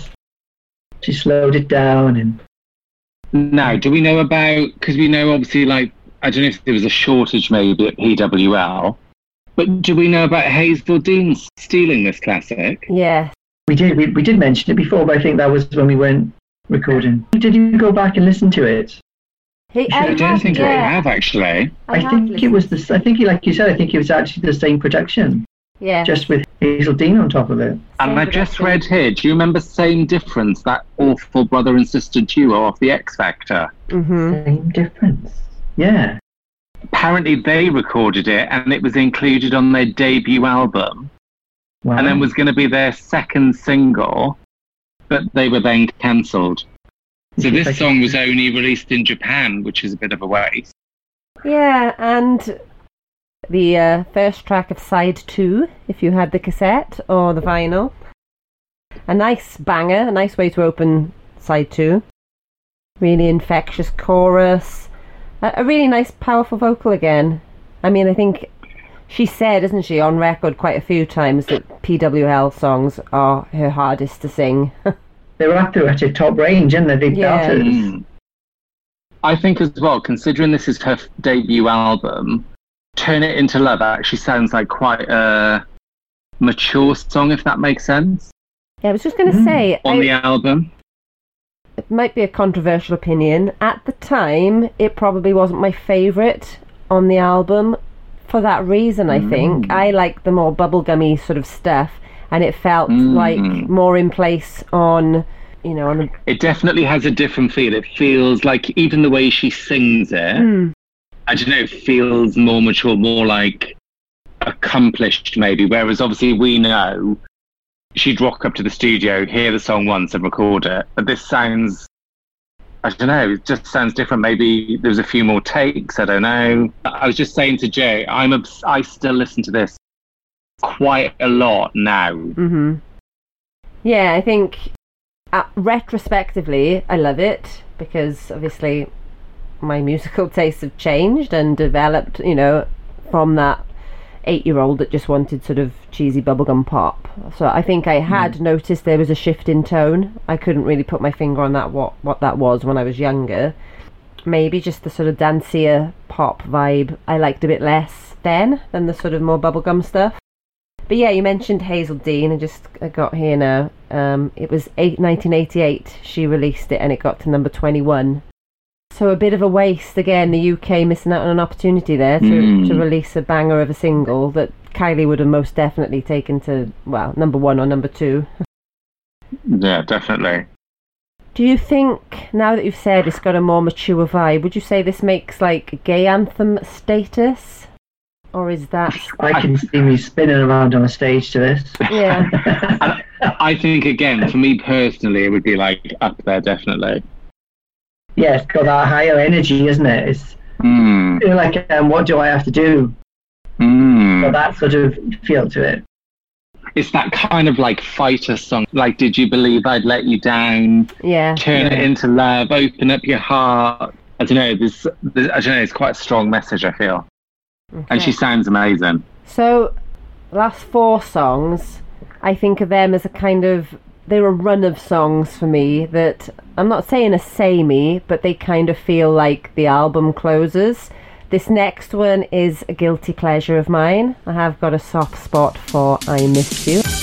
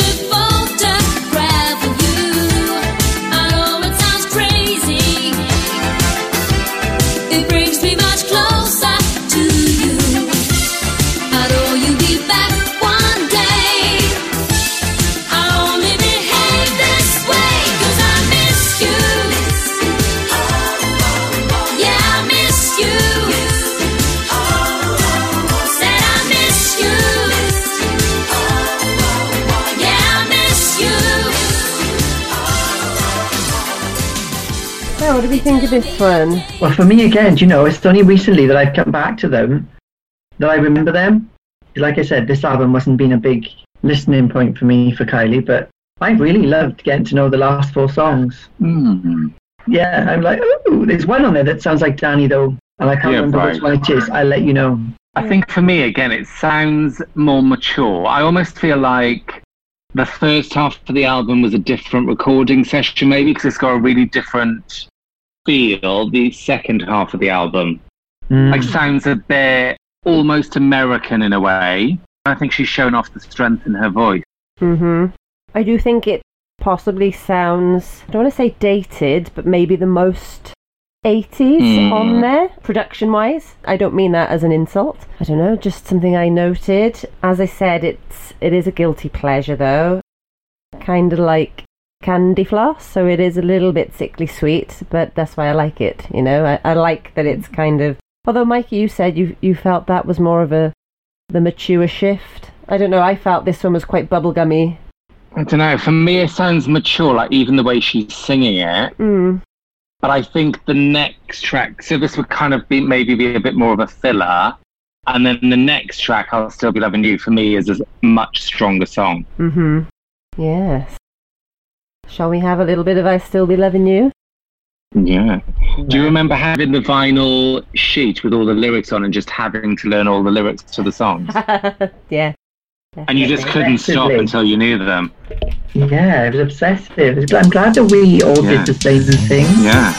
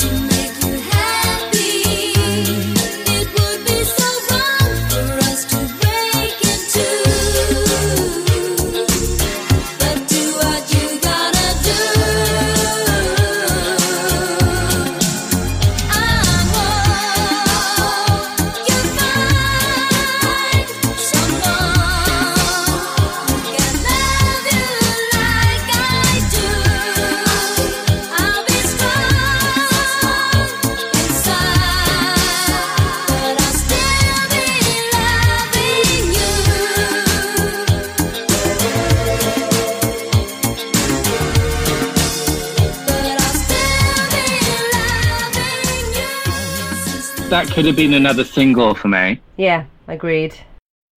That's up there with like Got to Be Certain, It's No Secret, Je ne sais pas pourquoi. Could have easily been a single. Yeah, and again, really good vocally, really stretching, stretching the vocals. A lot of high notes. hmm I don't know. Again, would we call that a ballad? It definitely is. Um, I was going to say it sounds sounds that sort of beat that um, Je ne sais pas pourquoi had, Mm. Doesn't it? It's got that sort of feel. Up Maybe uh, a tempo ballad. up tempo dancing ballad. Is that a thing? Have we made that now, up? it is now a hashtag up tempo ballad. Hashtag I'll still be loving you. Yeah.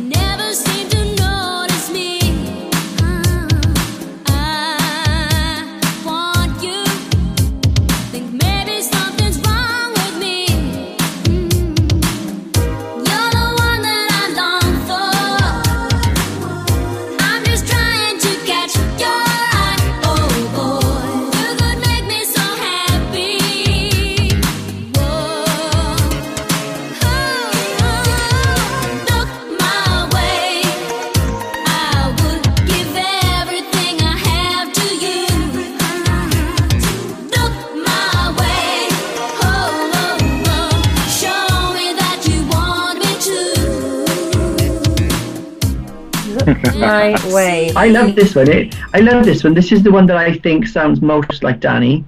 I, I was going to say Oh. this is the one I was going to this- guess. Yeah. Definitely reminds me of that. And listening to it then, it also reminds me of um, it's very sort of American, sort of almost Bobby Brown esque. Yeah, sort Motown. of- Yeah, definitely. Yeah, yeah. But I You can it. imagine though. some like black backing singers. hmm Yeah. She's all in leather. Yeah, I think this in the same vein. Well, at the time, as "Turn It Into Love," maybe not one of my No. not one of my favourites. a shift in tone again. I I don't dislike it. Just didn't love it as much as the others. I think it's a Mm. perfectly fine pop song now. I do. I like it. Again, I wouldn't skip it. Yeah. I think it's interesting looking back. Like, I don't think I've looked this in depth at this album, but how kind of poppy and upbeat it starts, and then it does go very ballad, ballad, ballad, ballad. I think I prefer, though, now that we are going through it like this, I think I prefer later in the album to the beginning of the album. Mm. Mm. I'd say vocally, definitely. Like she sounds very strong and like confident. She's got nothing to lose at this point. She's like, right, you're having it. Mm. Not the singing budgie. Yeah, vocally, I think she. Yeah, you're right. She probably did record it in another recording session because the latter part of the album or side two feels stronger vocally. Whether that she's being Mm. stretched more as a singer or she just was having a better day. But yeah, definitely. Would you remember the rumours that if you turned the speed down on the vinyl, that it was actually Rick Astley that was doing all the singing? Yeah, I know. remember. Ridiculous. I remember that. And then you speed it great up and it's rumour. Kylie. Yeah, A Yeah. great rumour, though, isn't it? yeah. Did she sing Never Gonna Give You Up? Well- this is what we need to know. This is it. Okay, so I'm going to quickly do a snippet of Love at First Sight, the original Love at First Sight, and then we'll finish off. This is strong.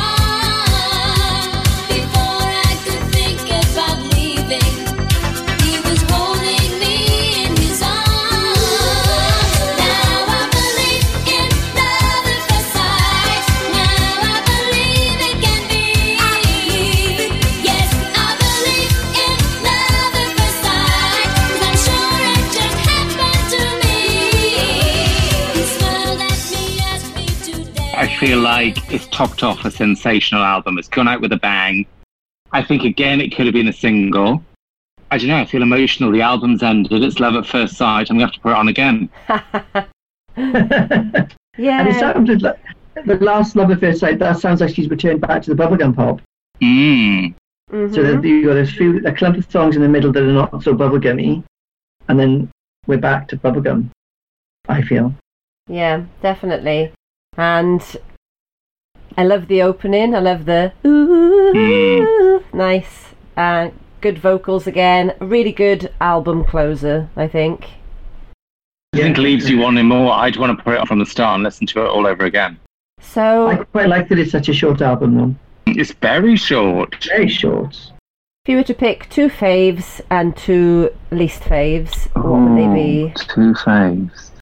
I would probably pick Je ne sais pas pourquoi and turn it into love.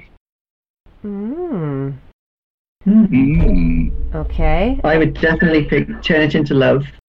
Probably It's No Secret. And Mm, yes. my two are It's No Secret and I'll Still Be Loving You. Mm. Wrong.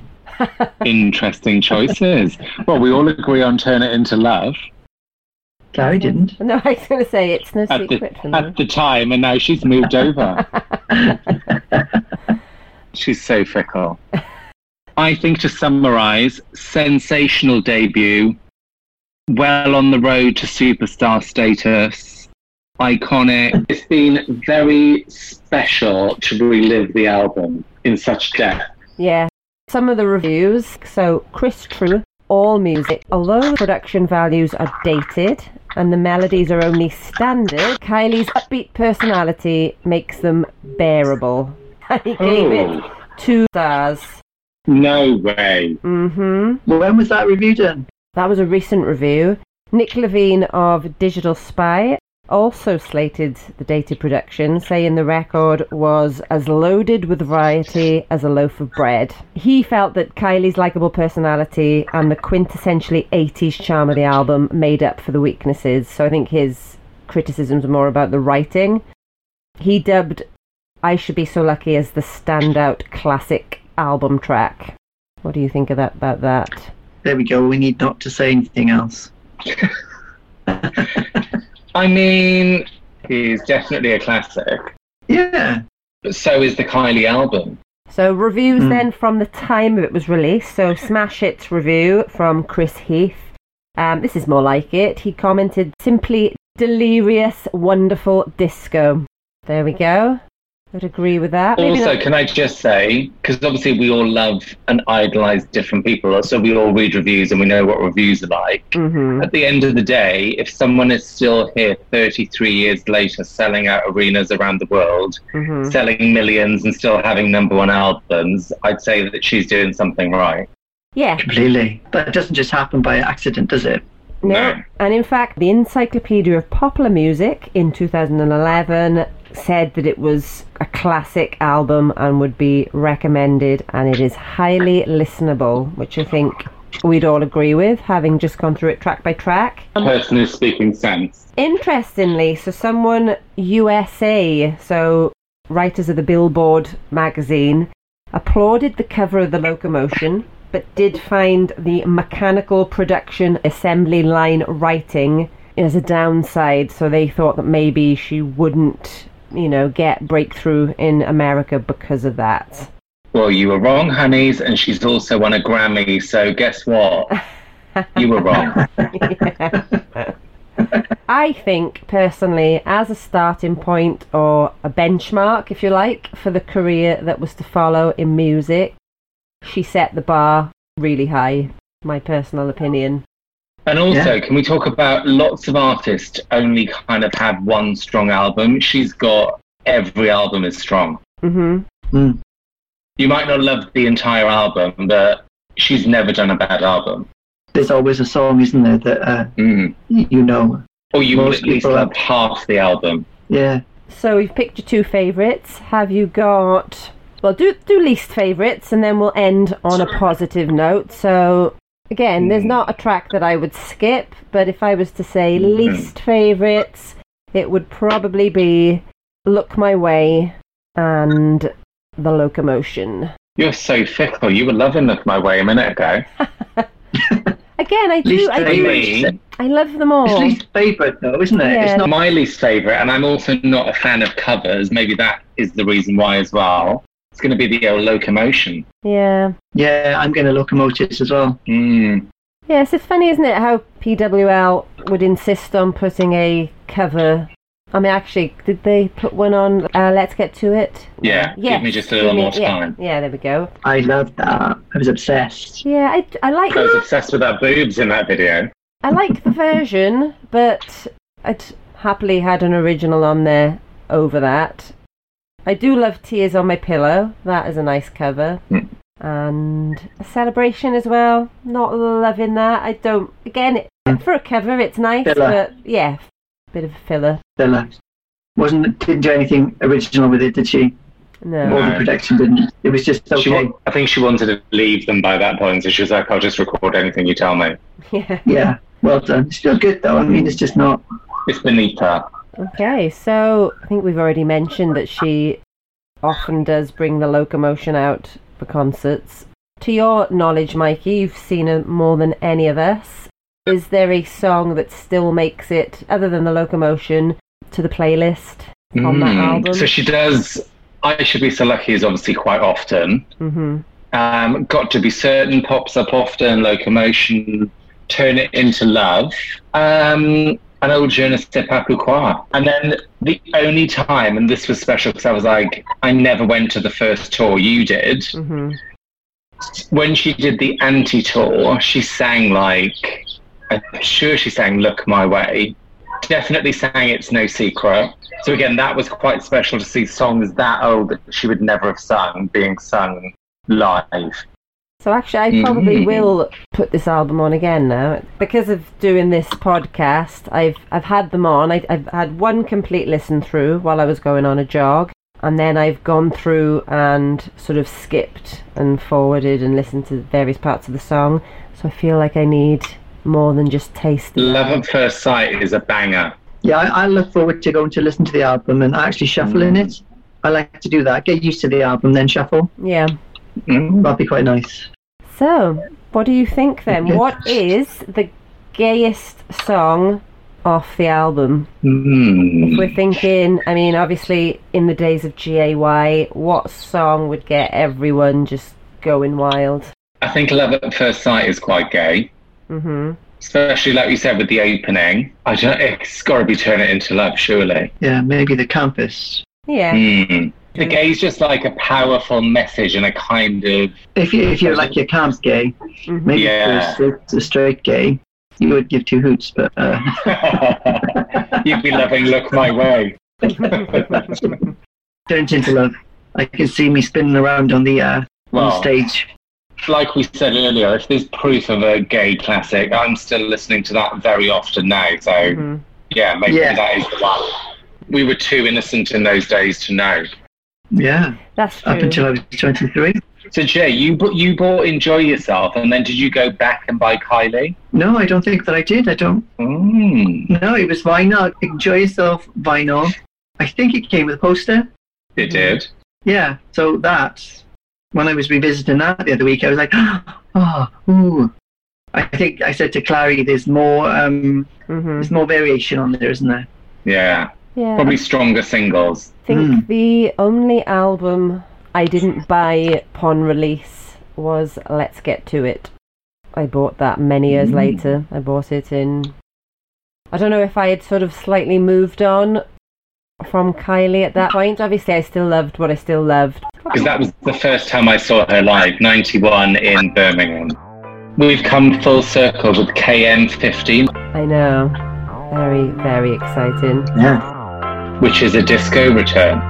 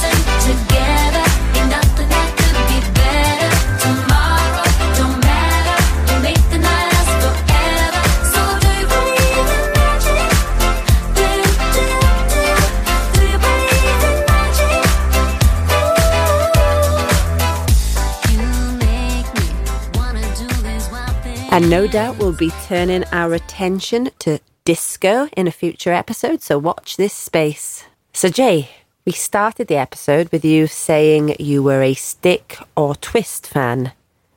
Is that still the case, or are you now firmly a stick fan?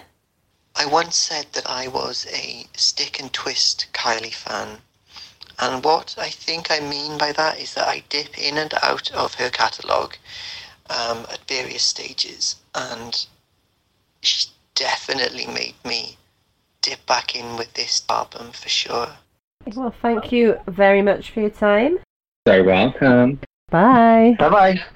Bye, babies. Join us next time when we interview Rian Hutchins. Rian's background is in community and participatory music. She is also the CEO of Anthem, as well as previously being the director of Opera Sonic, the director of youth and community for Welsh National Opera, and the partnership manager for Artworks Cymru. So I was responsible for putting together the team, bringing the ideas together, liaising with the school, kind of basically pulling everything together in the background and then being in the room with the team and making sure that everything went well. Lucky Land Slots asking people what's the weirdest place you've gotten lucky? Lucky? In line at the deli, I guess? Aha, in my dentist's office. More than once, actually. Do I have to say? Yes, you do. In the car before my kids' PTA meeting. Really? Yes. Excuse me, what's the weirdest place you've gotten lucky? I never win and tell. Well, there you have it. You can get lucky anywhere playing at LuckyLandSlots.com. Play for free right now. Are you feeling lucky? No purchase necessary. Void where prohibited by law. 18 plus. Terms and conditions apply. See website for details.